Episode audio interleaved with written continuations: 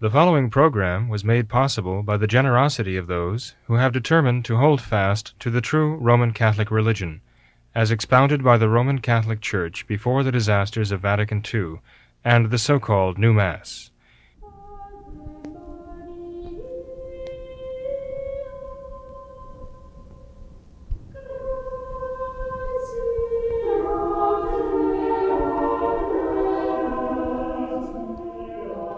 Hello and welcome to What Catholics Believe. I am your host, Thomas Nagley, and with me tonight is Father William Jenkins from the Society of St. Pius V and pastor of Immaculate Conception Church in Norwood, Ohio. Hello, Father. Hello, Tom.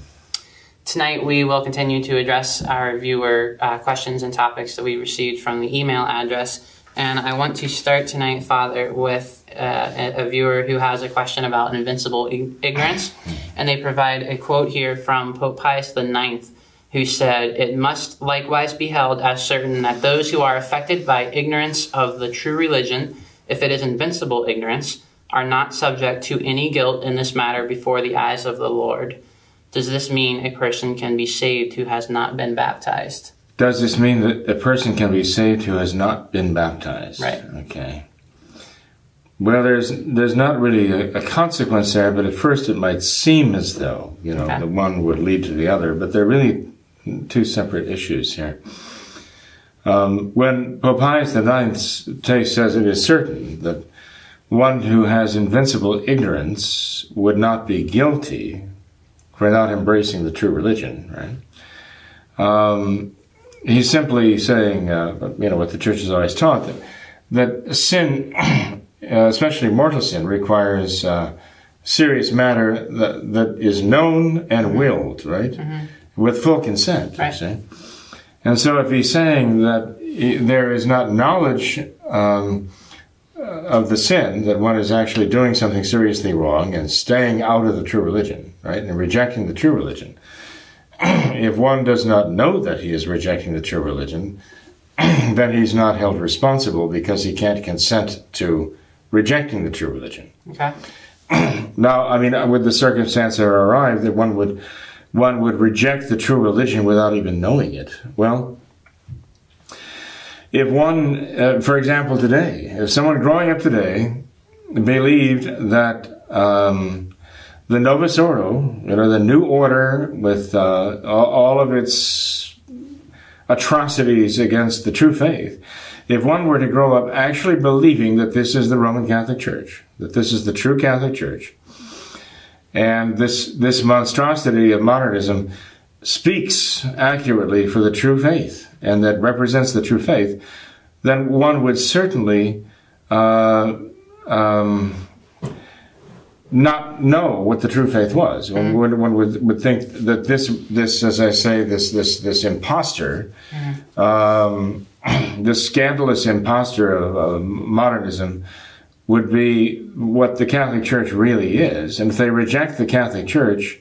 because they reject that modernist construct, they would not really be rejecting the Catholic Church. Right. In fact, they might be rejecting the modernist con- construct, thinking that it is the Catholic Church, and they might be rejecting it because they actually uh, believe the Catholic faith. Um, or at least elements of the Catholic faith, you know. Um, and that might lead them to, to reject modernism under the guise of Catholicism. So, I mean, today we can see uh, that a person could be invincibly ignorant because of the confusion of the times. right? um, there were times in the past history of the church where um, popes, uh, false popes were claiming the papacy, but the church did not label them anti-popes and did not condemn those who followed false popes. Well, During the Great Western Schism, when uh, there was a division between Rome and Avignon, right? And then Pisa, okay? And suddenly there were three men claiming to be the popes, and they all had some kind of argument in their favor, right? So that saints themselves were confused, right? The saints who wound up, as it turns out, following the, the wrong man, right, uh, were not anathematized. Sure. They were not accused of being uh, schismatics. uh, they were canonized by the Catholic Church. There was invincible ignorance there. Right. know. And even those men who claimed the papacy, falsely claimed the papacy, were not condemned as anti popes because the ignorance of the times meant, you know, the church in a very, very understanding way says, well, look, it was so confusing, people really uh, were in error. but it was an honest error. Okay? Um, and so the church does not presume guilt necessarily in a, in a case like that. Um, so in our own day, I mean, uh, there will be those in error, and we find people all the time, people who come back from the Novus Ordo, um, or who- fell away from the church because of the Novus Ordo, who come back to the traditional faith. And we don't anathematize these Sure. people, you know. Uh, so we say, well, obviously you were you were taken in by the by the chicanery of the modernists, but thanks be to God, by the grace of God, you have uh, your prayers have been answered. Your fidelity, your desire for the truth, um, the whole truth and nothing but the truth, has you might say immunized you against modernism, even when it paraded itself as Catholicism. And so you found your way back to the traditional faith again. so, I mean, yes, invincible ignorance is quite possible. Um, but the question is, if the question is, can someone who is not baptized be saved? Well, let's let's uh, explain that for a minute. Just because somebody might uh, reject what he thinks is the Catholic faith, but is not, mm-hmm. okay? Let's say the reasons he rejects the the impostor are the very reasons why the Catholic faith itself, you know, rejects the impostor and is at odds with the impostor, mm-hmm. you know. So the person might be motivated by actually what is genuinely a Catholic belief and not even mm-hmm. know it. See? The question there would be Does that mean that person is innocent of all other sin? That there is no other serious sin involved in that person's life, you know? I mean, if someone um, rejects a uh, you know something uh, an, an error, right? Thinking that that is Catholicism because that's what he's told, and Catholicism is terribly misrepresented. And by the way, it doesn't just have to be the modernists today; mm-hmm. it could be his own Protestant minister a hundred years ago who's saying, "This is what those Catholics believe. This is what those Catholics believes. Yeah. Catholics believe, and this is what the, the poor man in the pew in the Protestant church believes is true. Mm-hmm. This is he thinks this is what the Catholic Church teaches. It doesn't, but he's really convinced it does because he believes what the minister is saying, and the minister wouldn't deceive him, of course. Mm-hmm. so um, he might be rejecting what is not really the Catholic faith, but is merely a caricature of the Catholic faith. Mm-hmm.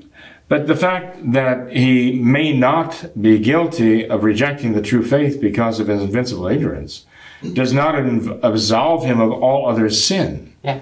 It doesn't make him perfect in all other ways. Mm-hmm. He can still be an adulterer. He can still be a thief, right?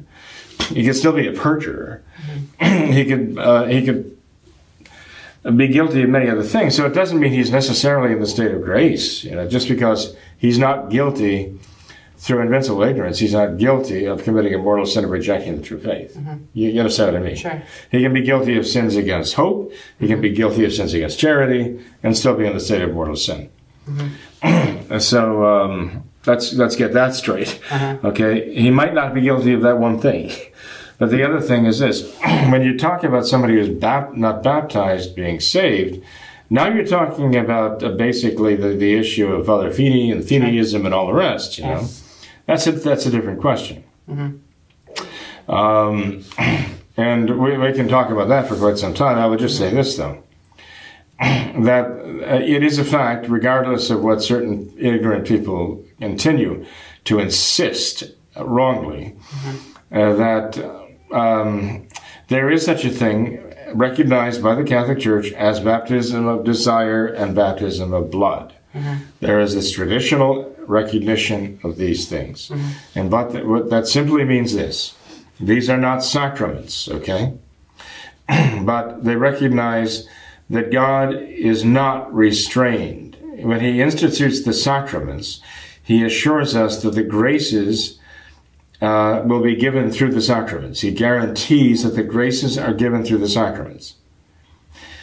Even one who goes up to receive Holy Communion, and if he's in the state of mortal sin, the graces are offered, but they cannot be received because of the sacrilege of the mortal sin in one's soul and receiving. one does receive the body and blood of Jesus Christ in the host, if, even if he receives in the state of mortal sin. But the graces cannot be, he cannot receive them, Okay. right? So the sacraments guarantee that the graces of God are offered, okay? But that doesn't mean God cannot give any grace except for the sacraments.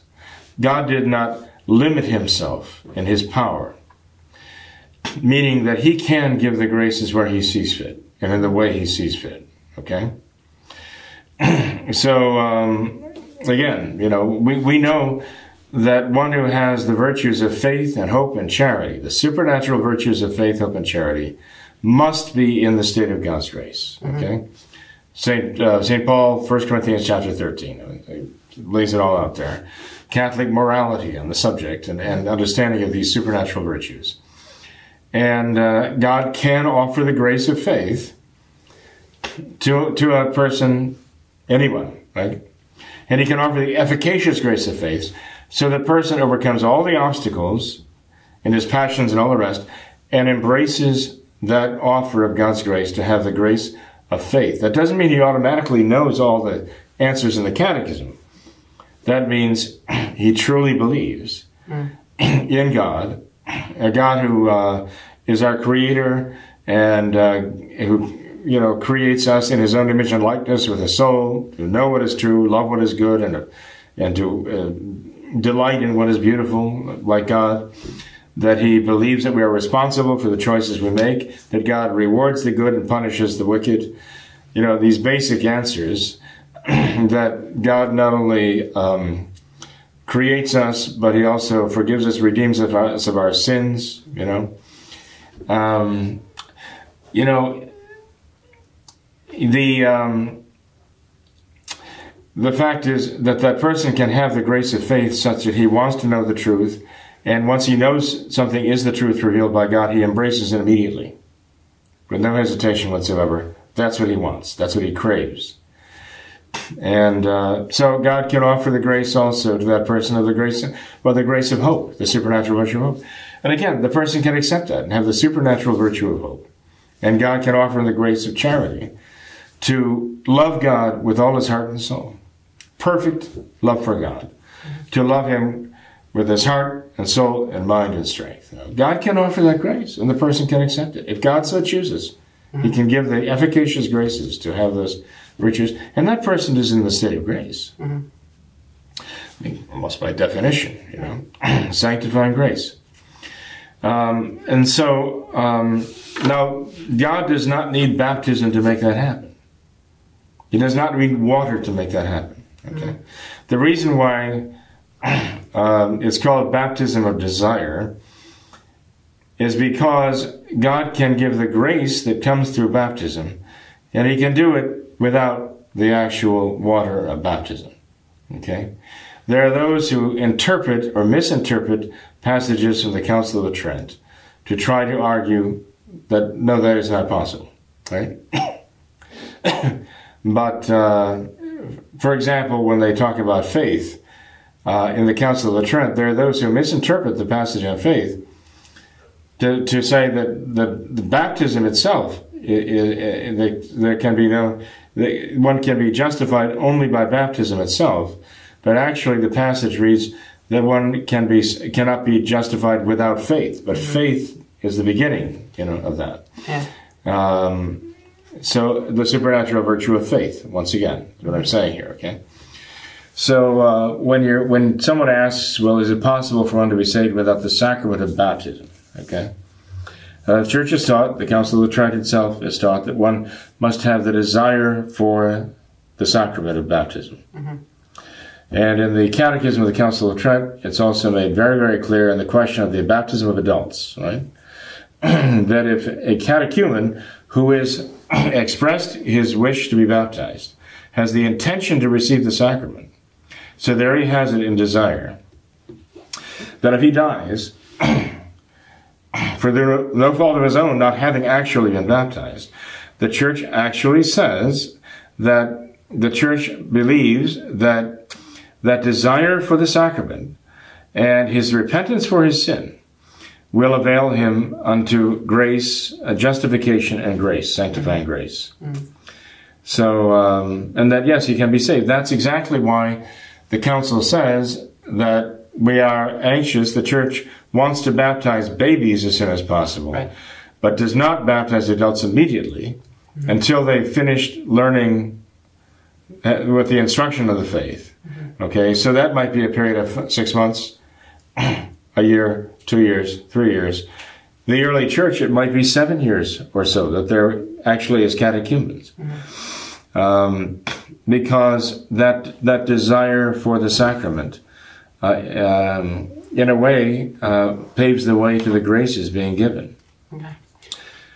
So uh, again, I, I um you know, I'd, I'd like to kind of draw a connection between what the person is thinking with the one statement and then the question that follows. But I, I guess perhaps Well, I better leave it at that. Right, Father, and, and I don't want to get get too into this because, um, like, like you said, it seems like it could just be an endless rabbit hole that we could go down. But Well, we've already done some right. programs programs on that very question. We have, we have. But I, I like to ask Father, um, perhaps a simple, uh, uh, short answer would, would suffice to this question. But would it be correct to say that a soul cannot enter heaven without baptism? But then add the clarifying statement that there are three types of baptism baptism of water, desire, and blood. Would it be correct to say that?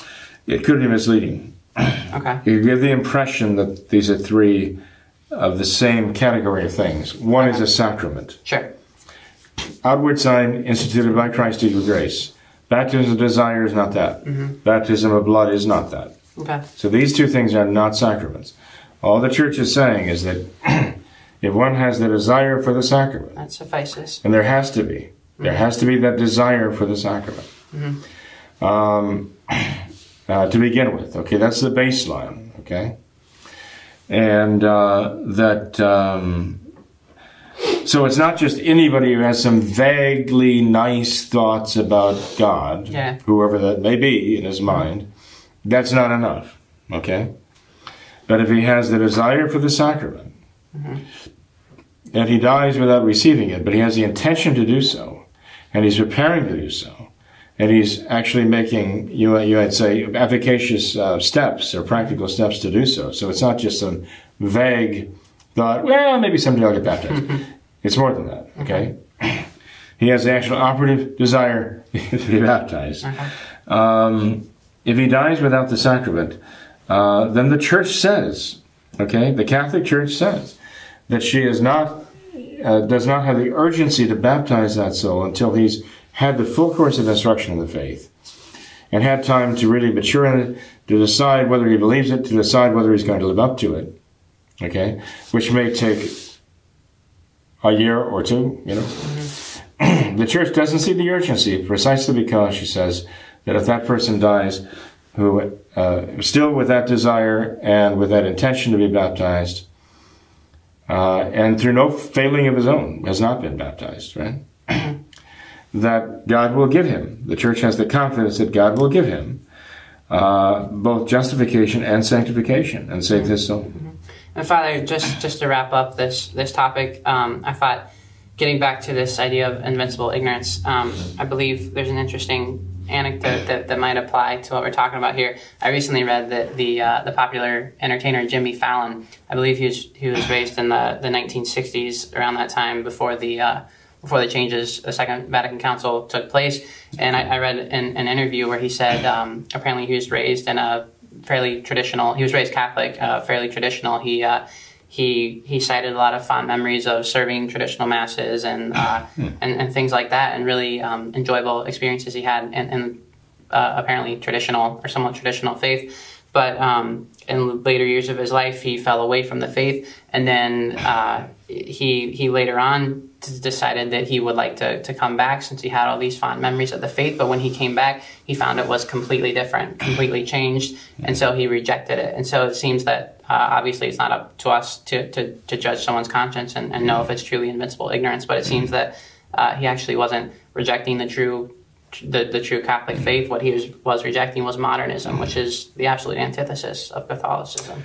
So, Well, there's the case of the leader of the Communist Party in uh, in Britain, who actually left the Communist Party, converted to the traditional Catholic faith when the mm-hmm. Church was still traditional, and then after Vatican II, he left the faith yep.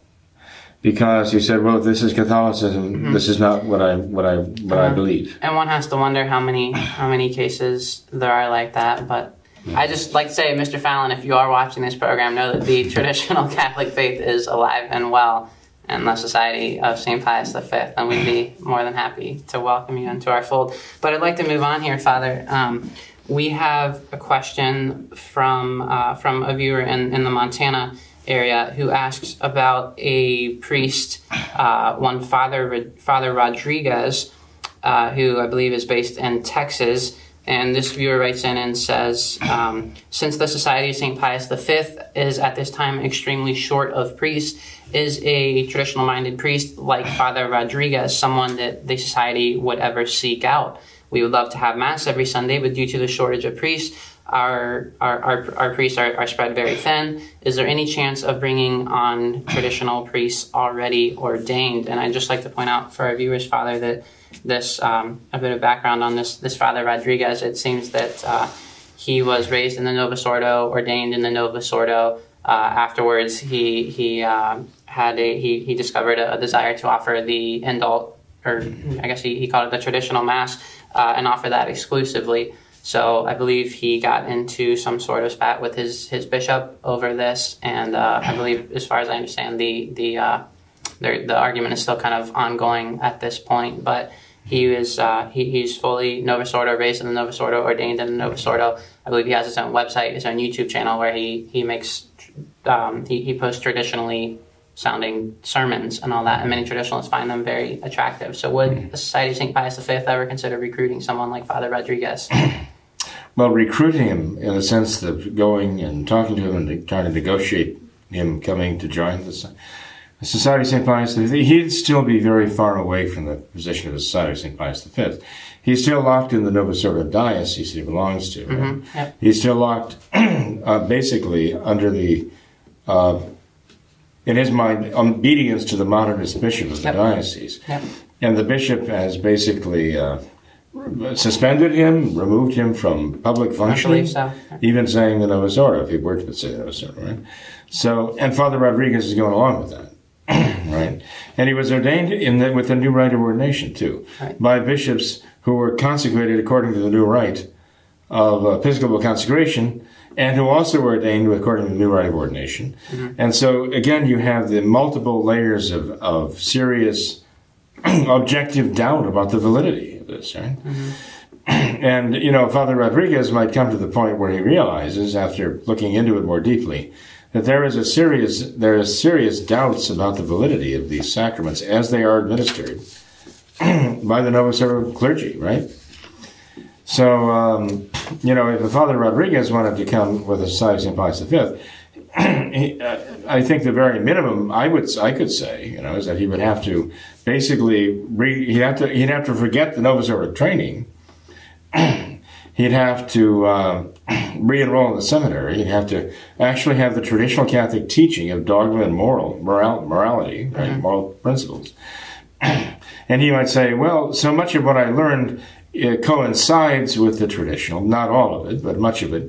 But again, you, you couldn't just say, well, let's let's find out where the problems are as we go along. You know, let's try it out and see how it works. I mean, we've heard of Novus Ordo ordained clergy helping out, actually ha- having been retrained in a crash program of a few months, right? Traditional, getting up in front of the congregations in a traditional church and saying, you know, there are too many children here. You're having too many children. You got to stop that. You know, and uh, clearly something was missed. You know, you never know where it's going to come bubbling to the surface, right? So, I mean, they have to be thoroughly uh, deprogrammed from the Novus Ordo, thoroughly imbued with the traditional faith, and uh, they have to be uh, tradition. They have to, have to be truly ordained, at least conditionally, at very least conditionally, by a true Catholic bishop who's been or himself ordained and consecrated but in the traditional rite. You know, mm-hmm. you can trace his orders back to the traditional, you know, traditional hierarchy. Mm-hmm. And uh, so there's a lot that would have to be done. But Father Rodriguez can't even see his way clear yet to break free from the modernist who's commanding him not to take care of souls, mm-hmm. even though he believes that this is what evidently his vocation is. Now, I understand uh, that he is giving traditional Catholic, uh, traditional sounding sermons. Right. And it would it appears that he has the traditional faith deep down, right? But again, we've heard others give very powerful traditional sounding sermons, and then something happens and they go off the beam. You know, um, they simply kind of. There were those who were following uh, Father Corapi very closely for a while, right? and then some trouble went on with the Novus Ordo when he went off the beam and went back to lay life, and I don't know what he's doing now. Um, but you know, there was something not quite right there, right? Something amiss there. So um, we have here in the Cincinnati area, the tri-state area, some clergy who were ordained in the Novus Ordo who have come down here and set up a little traditional chap- chapel under the um, under the auspices of the, the, the Novus Ordo Bishop of Covington across the way there. And they sound very traditional about things, very traditional their judgments, you know. And uh, all of the externals seem very much in order, I understand. But the fact is that they are in collusion with the Novus Ordo. They are. Yeah. They're in collusion with the Novus Ordo. And they are maintaining an absolute fraud that is perfectly right, acceptable, Catholic to practice the traditional Catholic faith within the Novus Ordo. And you know what? That's not true. Right. You might as well argue, well, we can be traditional Catholics as long as the, the Lutheran bishop of this area uh, lets us practice the traditional Catholic faith. We can do this within the context of Lutheranism. You know, uh, that's not true. Right. It's simply unacceptable. If if the if the National Church of China, under the Communist Party of China, opened up a special branch for traditional Catholics, none of us would join it. We'd all say, you know, I don't care how traditional it looks. Mm-hmm. The fact that it's under the auspices of, you know, the the officially approved People's Republic of China uh, mm-hmm. Communist Party, we'd say we want nothing to do with it. Mm-hmm. You know? The modernists, it's it's no better. It's just no better than that. Yeah. So, Father, anyway. I, I would I would maintain that um, that characters like this Father Rodriguez that they're actually more dangerous than than uh, than, than maybe just the out and out liberals in, in the in the new church. But um, Well, that, that doesn't mean that he's a bad person. Right. In the sense that he's deliberately setting out to waylay traditional Catholics and uh, lead them astray. I don't know that. Okay? I mean, is it possible? It might be Satan's plan, I mm-hmm. believe, in any mm-hmm. case, to, to get them off the track. Mm-hmm. But, you know, he can use people who mean well. He obviously doesn't understand sure, the really the nature of modernism yet. And so he's still officially yeah, officially a representative of the modernist construct. He's just trying to say, well, I can be uh, practice the traditional faith within within modernism, and he's in error about that. right. But um, as as they say, the road to hell is paved with good intentions, and it seems that that, that Father Rodriguez ha, has good intentions, and it seems that he's on the right path. So we'll, From what I we'll- hear, it would. We'll, we'll pray for him, but it, it would be no no simple simple matter just to, to, to simply transfer him over to the to the Society of Saint Pius V and pretend like he's a traditional priest. But to um, to to use an expression that I believe you you you've mentioned before, Father, um, I would say that that people like Father Rodriguez, these conservative Novus Ordo uh, clergy, they lend the veneer of Catholicism to mm-hmm. this to modernism, which is the antithesis of Catholicism. So I would maintain that that whether he, he knows it or not, mm-hmm. people like him that are traditional traditionally minded but still mm-hmm. members of the Novus Ordo Church, they're more dangerous. Yes, I think so, and because they, they actually give credence to a lie. if one were to ask Father Rodriguez, look, are you part of that? You know, the diocese. Are you part of that whole construct of all of these changes? Do you accept that that is Catholicism? Is that the Catholic faith? Is that the practice of the Catholic religion? the Novus Ordo with its Mass and its new sacraments and all the rest. if he were to say, no, it's not, that's why I reject it. Okay? Mm-hmm. that's why I want to practice only traditional. Mm-hmm. And say, but officially, you're still part of that. You Yeah. represent that. Mm-hmm. And what you're saying is you want to stay within that, a card carrying member of that, right? Uh, and you want to practice the traditional Catholic faith within that. But you don't even recognize that as being truly the Catholic religion. So you're saying basically, uh, you know, you can have one religion or one church, and you can have multiple religions. Right. Within that church, even if they're just two, there are multiple religions. Uh, is that what you're saying? And how could he? How could he not? How could he deny that? It's modernism. How can he deny that? I- Yeah, it is. It's exactly modernism. And he's he's actually laying the groundwork for the whole modernist argument for ecumenism. Yes, we can have one church with multiple religions, mutually contradictory, but there's no problem with that. Not only is he representing that, he it sounds like he's trying to get people into that. And no wonder the modernists are willing to accommodate that as they are with the uh, with the uh, reverends, uh, whatever, across the river from us here. No wonder the modernists are willing to accommodate that because this is exactly the message of modernism that they're purveying out there.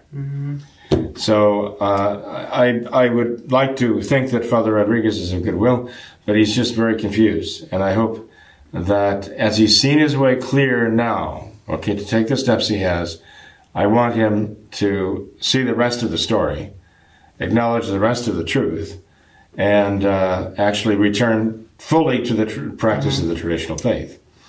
But this would involve conditional ordination in the traditional rite also. You can't mix truth and error, or you only get You terror. wind up with error, and you wind up with terror. error and terror, like you said. Exactly. Father, let's move on to a, to another Novus Ordo character here, namely Mother Teresa.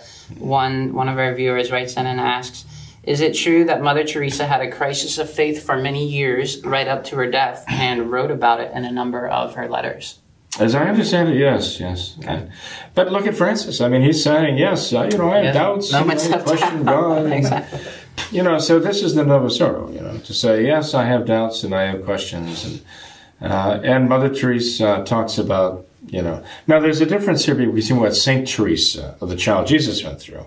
And many saints go through the dark night, Dark of, the, night of the soul. the spirit, the dark night of the, of the senses, you know, they go through the process. And, uh, but here's the thing. That's not what we're talking about here. Okay? When they go through the night of the spirit, okay, they, as far as their feelings go, as far as um, the lower faculties and so, they really s- feel the absence of God, as though God is far, far away from them. But their the virtue of faith in their intelligence, their intellect, has to get stronger and stronger and stronger. So they do not doubt the existence of God. Their faith goes stronger and stronger and stronger because it, it has to do without the supports of the emotions, feelings, and all the rest.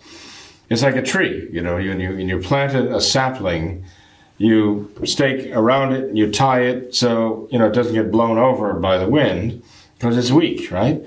The roots haven't sunk deep enough to give it a solid foundation in the soil.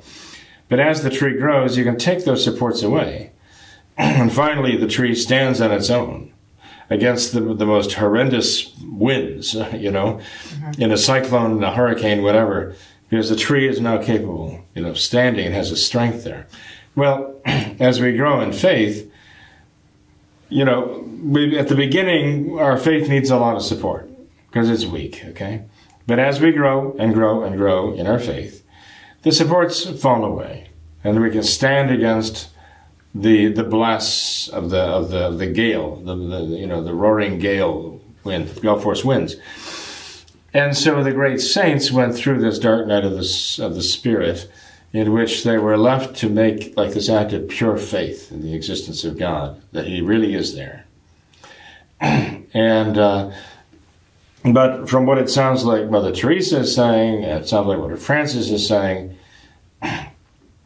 they have actually intellectual doubts, you know. It's not just a feeling of the absence of God, which is overcome by the force of the supernatural virtue of faith and grace, that they actually um, not only had um, temptations against faith, but they actually, um, well, there was actually a weakness, weakness of faith there. Um, that is not good. Okay, this is not this is not healthy. Uh, it's not good that they say this to others right. too, because again, uh, if if they they may think, well, there are others who are going through this, and they will take comfort uh, from me, uh, from my experience, and they will keep on believing. But actually, I think that's very naive. I think what they're going to say is, look, even even you know he even he uh, doubts, even she doubts, and what this shows is that. Um, this whole matter of faith is built on sand, that mm-hmm. it doesn't have a solid foundation. You know, that even those who are supposed to be most convinced and are there to convince others, that they, even they, are not really convinced themselves. You know what our Lord said to Peter? I have prayed for you, Peter, that your faith may not fail. Mm-hmm. That you, being confirmed in your faith, the man who denied our Lord, mm-hmm. may then turn and confirm others in their faith. You know? mm-hmm. That's not the way you confirm others in your faith. Mm-hmm. And it seems that, that these kind of weak need responses, uh, such as Mother Teresa and now Francis are giving, it seems that that's the natural result of of uh, the modernist idea of reducing faith to nothing more than just feelings or, yeah. or an experience. But mm-hmm. you mentioned these these great saints who go through the dark night of the spirit, and one in particular was was Saint Therese, who mm-hmm. uh, Saint Teresa, the Child of Jesus, and of the Holy and of the Holy Face, mm-hmm. and uh, she she responded in a real Catholic manner during her last illness, one of her last Definitely. nights on Earth. Uh, I, I believe I, I read that uh, one one night in particular she was uh, tempted had temptations against faith throughout the whole entire night. They, uh, it was apparently the hardest night she ever spent on earth, but she spent that entire night laying in bed, making acts of faith mm. with a picture of the Holy Face mm. at, at, the foot of her bed, um, contem- right. contemplating that mm. the whole night, and that's how she, she, she survived through that. She never says she doubted. Right, exactly, and it, and it, and it seems that this is she a, saw it as a temptation. Mm-hmm, exactly, but it but it just it's it's amazing to compare and contrast the uh, just the strength that, that St. Therese manifested in dealing with this, and then compare that to these just weak and, and, mm-hmm. and just terribly scandalous um, uh, answers that you get from the modernists like Francis, who, who just apparently they give the impression that this is a normal thing that everyone should should doubt their faith. That even the even who, the the man who's supposed to be the Pope, the Vicar of Christ on earth, just it's it's no big deal. I, I doubt the existence of God. Well, you know, we have to realize though that Modernists speak of faith. They use the word, but they don't mean the same thing Entirely that we different. do. Mm-hmm. They do not mean faith in the sense that the Catholic Church yeah. speaks of faith. They give two completely different definitions. Mm-hmm. That's why it's so deceitful, modernism, because they use the same vocabulary. They're not talking about the same things. They even talk about God. They don't mean the same thing that we do. exactly. Okay. So uh, yeah, for to have faith in the modernist sense, it is normal to doubt. Yeah. Um, and, and, I guess in the modernist sense, it's even a virtue to doubt. right? no. Isn't that what Francis said? That, that these moments of doubt, if, if you don't experience them, then you're not growing in your yeah. faith. That's the only way to grow in your faith. It's just um, absolutely the antithesis of Catholicism. Absolutely untrue. But uh, Father, we have another question here from a viewer who asks about the consecration to the Immaculate Heart of Mary. Um, they write in and say that I frequently hear that we should consecrate ourselves to the Immaculate Heart of Mary. Is there a particular prayer for this? Uh, they list they list several uh, several different prayers here, different consecrations to the Immaculate Heart. Um, one is a uh, Our Lady book by a certain priest. There's another one in a Blessed Be God, a complete Catholic prayer book. There's the Raccolta prayers. There's Catholic prayers compiled by Thomas A. Nelson. There's the Essential Mary Handbook. Um, what what is the what is the proper consecration to the Immaculate Heart, Father? Well, I don't know there is a proper one in the sense okay. that there is one designated as the official act of consecration. Right? Okay. Um, the consecration, to my knowledge, can be made in, in many ways. Now, Pope St. Pius, I'm sorry, Pope Pius the Twelfth, Pope Pius the Twelfth, actually did uh, issue prayers. Okay, during World War II, he consecrated the world to the Immaculate Heart of Mary. Right, and there was a very beautiful prayer, prayer and it is in the uh, Acta Apostolicae Sedis, the official legal publication of the Catholic Church. Right. And that prayer is part of a novena that we pray um, every uh, May and every October, leading up to the 13th of each of those months. The, the, the 13th of May, the anniversary of the first appearance of Our Lady of Fatima to the children. October uh, 13th, the anniversary of the final appearance, right? In that series of six appearances, and that concluded with the miracle of the sun, right? Right. So tho- both those dates are preceded by a novena of prayer, and within those prayers, we have the, the prayer that was offered by uh, Pope Pius XII. Okay, it was broadcast uh, from the Vatican uh, first in 1942 uh, at the end of the year in union with the bishops of Portugal. And then also renewed on the feast of the Immaculate Conception, December 8th, on that same year. And early in 1943, Lucia commented on that and said that it was not exactly what had been requested because it wasn't, well, the consecration by the Holy Father with, in union with all the bishops of the world. Uh, it is a fact that the Holy Father did consecrate uh, the world to the Immaculate Heart of Mary in 1942, and the same Pope Pius XII consecrated Russia by name to the Immaculate Heart of Mary in 1952. Okay. But no Supreme Pontiff has ever consecrated the world or Russia to the Immaculate Heart of Mary in union with all of the bishops of the world. Right. That has not yet happened. Okay. but uh, in any case, Lucia did comment on the 1942 consecration, and that was with the bishops of Portugal. And she said that it was very pleasing to God, and because of that, he would shorten the days of World War II. And if you read the book put out by Father Marcione, and one of the original works, uh, in, Lu- in Lucia's own words, okay, it was actually put out in a tiny little booklet form Okay. uh, called simply Mother of God, and was given out free by the millions, you know. And I've reprinted that actually, uh, and have that available now in a larger form, a more easily readable form. But uh, it says in that book, you know, and it seems to be, it appears to be following upon the words of Lucia. Okay, it's it's stating what she said, and that now it is up to each one of us to consecrate ourselves to the Immaculate Heart of Mary, and that we must pray in the words of the Holy Father. She was referring to the words used by Pope Pius XII, and that we must repeat those words uh, in union with the Holy Father, consecrating ourselves, our families, our country, uh, even our dioceses to the Immaculate Heart of Mary. So um, this is, I guess, as close as I could think offhand to an official text of a prayer to con- make that consecration. Okay. Um, and we can easily put that up, Sure. you know, and make it visible, or send copies to those who request it.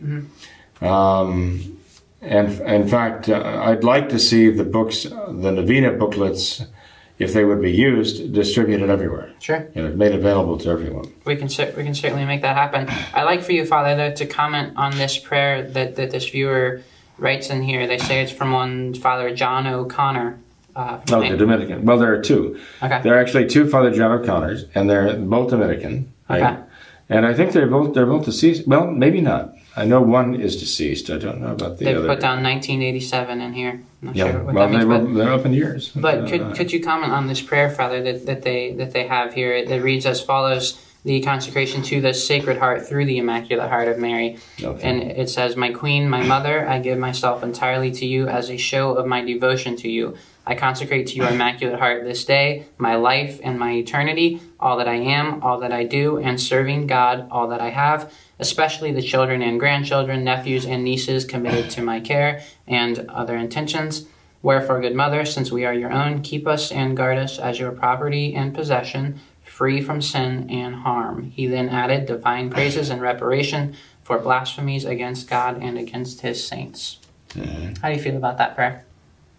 It sounds perfectly Catholic to me. Okay. For, I mean, if I, I tried to follow carefully enough. Um, ordinarily, you know, a prayer like that could be used for private prayer. Okay.